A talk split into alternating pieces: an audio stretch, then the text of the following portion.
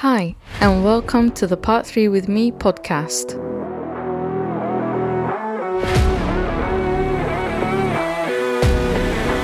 The show that aims at helping Part three students jumpstart into their career as qualified architects.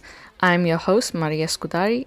And this week we will be talking about the Part three criteria, the professional criteria you're expected to demonstrate and adhere to throughout your Part three course.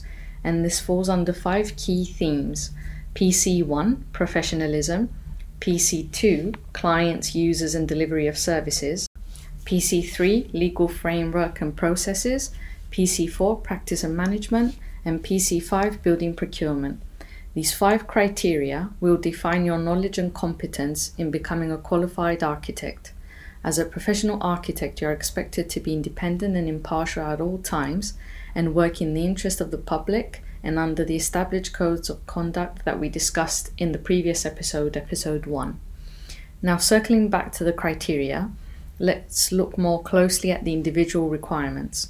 So P C one, professionalism, expects the successful candidate to demonstrate overall competence and the ability to behave with integrity in an ethical and professional manner appropriate to the role of the architect. The candidate will have the skills necessary to undertake effective communication and presentation organization, self-management and autonomous working, and to demonstrate clear understanding of the architect's obligations to society and the profession, and a sufficient awareness of the limits of your competence and professional experience to ensure you will not bring the profession into disrepute. So you'll notice that these link quite closely with um, the previous episode, episode one, in terms of the codes of conduct. That's why it's key to know the codes of conduct quite well when you're studying for part three and in general for your um, professional career, because we need to adhere to them as architects. So the reading material that will help you understand and deliver P C one uh, is reading, uh, obviously, the R I B and the A R B codes of conduct, as I mentioned, the Architect's Handbook of Practice Management. Now, this is an especially useful book, which I would highly recommend you read, because this will help you throughout um, your Part three course, and not just your course, but as a professional. Uh, next one would be the Architect's Guide to Running a Practice, uh, the Good Practice Guide, Keeping Out of Trouble, the Architect's Legal Handbook, and the Architect in Practice. Now, all of these books can be found on the R I B A Books website, or obviously on Amazon or any other website or um, application you use to access your books. Uh, a lot of these you'll notice that cover a few of the criteria, so they will help you Um, understand more than one criteria when you're reading them. So you won't read them and they will only be specific to one uh, part three criteria, but they'll be able to offer you general knowledge for all of them to help you understand um, and be more efficient with your reading. So if you've chosen a part three course that requires you to submit a case study, uh, you can demonstrate how you meet P C one by demonstrating best practice and using the case study as a vehicle to demonstrate your skills. Another submission piece um, that you may have is the self-evaluation, where you can demonstrate your competence in meeting P C one by evaluating your conduct and your practices conduct, and what would you have done differently in your skills. Um, if you have an, an examination or coursework, there will definitely be um, a question or two that will cover um, each of the five criteria um, respectively. And of course, our beloved P D R sheets, which should of course cover all five criteria through the various situations you have experienced in practice and your reflection and critical analysis of them. Moving on to P C two, clients, users and delivery of services. So for this, you need to demonstrate your understanding of the range of services offered by architects and delivering those services by prioritizing your clients and other stakeholder interests. You also need to demonstrate that you have the skills necessary to provide a competent service as an individual and as part of a team, including understanding the client's needs, uh, using appropriate communication, Uh, your programming, coordination, and competent delivery of your services. Uh, this can be supported by obtaining knowledge of the briefing process, forms, terms of appointment, uh, the means of professional re- remuneration, relevant legislation, and the execution of appropriate programmed and coordinated project tasks.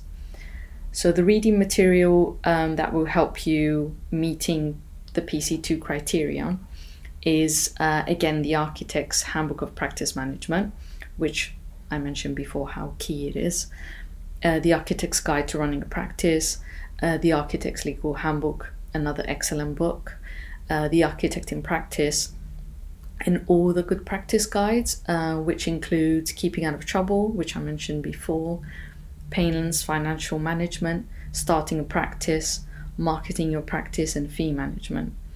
Uh, the next one, w- the next good one would be uh, the Guide to the R I B A Agreements and the Plan of Work. Um, when it comes to your submissions, you can demonstrate how you meet P C two by um, outlining in your case study your understanding of the architect's appointment, fees, resourcing, and the delivery of the project that you've based your case study on, uh, and by critically a- analysing everything that, y- that you've done, and of course the exam questions or coursework, um, and within your P D Rs and your self-evaluation, uh, you can obviously cover these um, within those as well.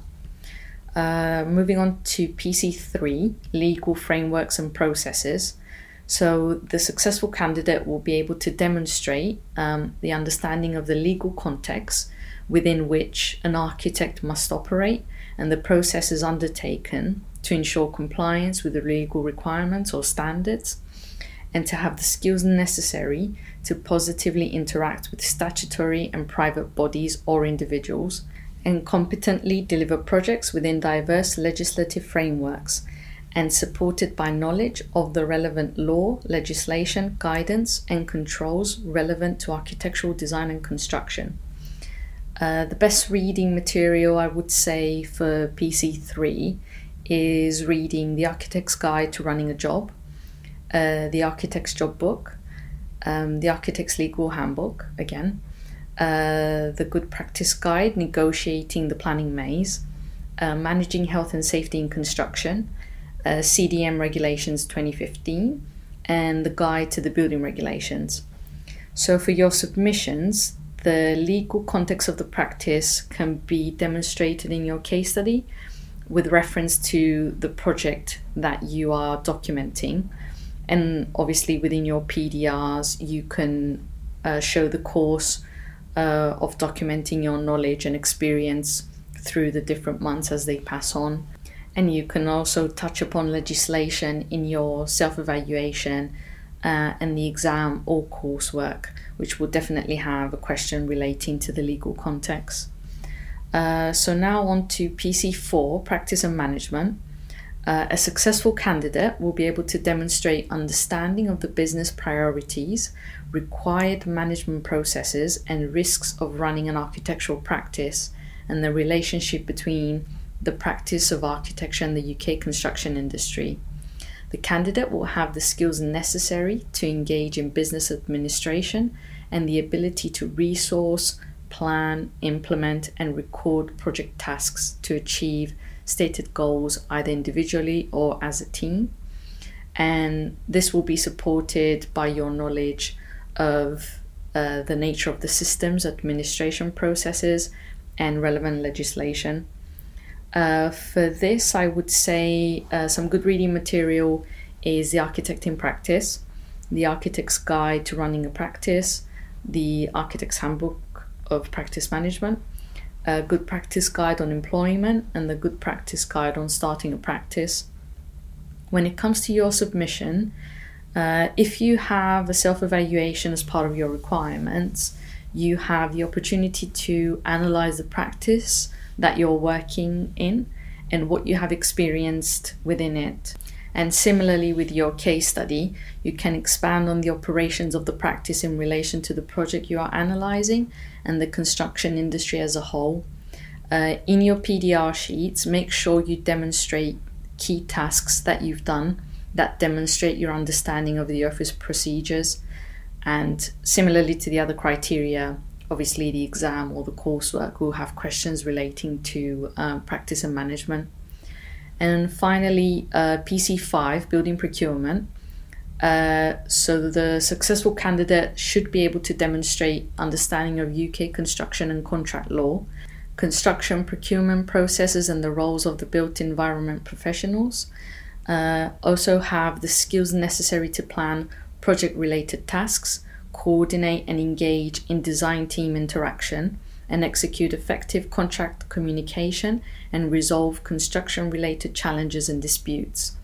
This will be supported by your understanding of contractual relationships, the obligations upon an architect when they act as contract administrator or job-related administrative systems, and the management of projects in the context of the candidate's professional experience.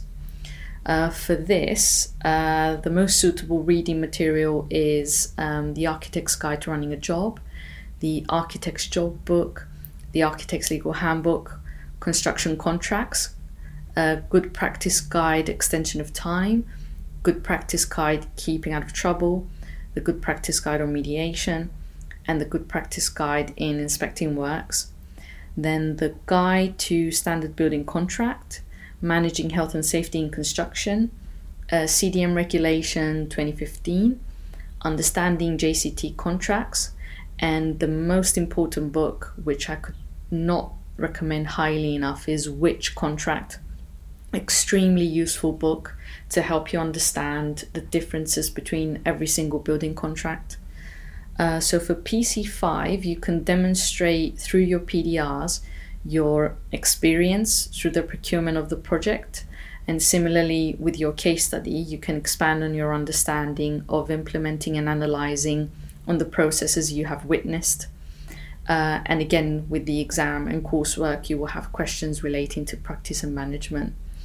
So in terms of your actual submissions, uh, most Part three courses will expect you to submit um, a C V, a self-evaluation, a case study, Um, potentially exam questions or coursework, and most definitely um, an oral interview. I will touch on each of these um, in more detail in a separate episode. Uh, so a lot of what I've discussed today can be found in the Part three handbook, which I highly recommend you read, as it provides an excellent guide on what to expect during your course. And this can be found, as I mentioned before, on the ribabooks dot com website. Uh, so just so you have a copy of what I talked about uh, previously, I will have in the show notes um, the reading materials I recommended for each of the criteria. So please read the show notes for uh, the specific books that will help you um, meet all five criteria. If you would like to get in contact with me, please feel free to email me on the address provided in the show notes. Thank you so much for listening. This is an educational show aimed at supporting the future generation of architects. The information, opinions and recommendations presented in this podcast are for general information only, and any reliance on the information provided in this podcast is done at your own risk. Please join me next week for some more Part three with me time.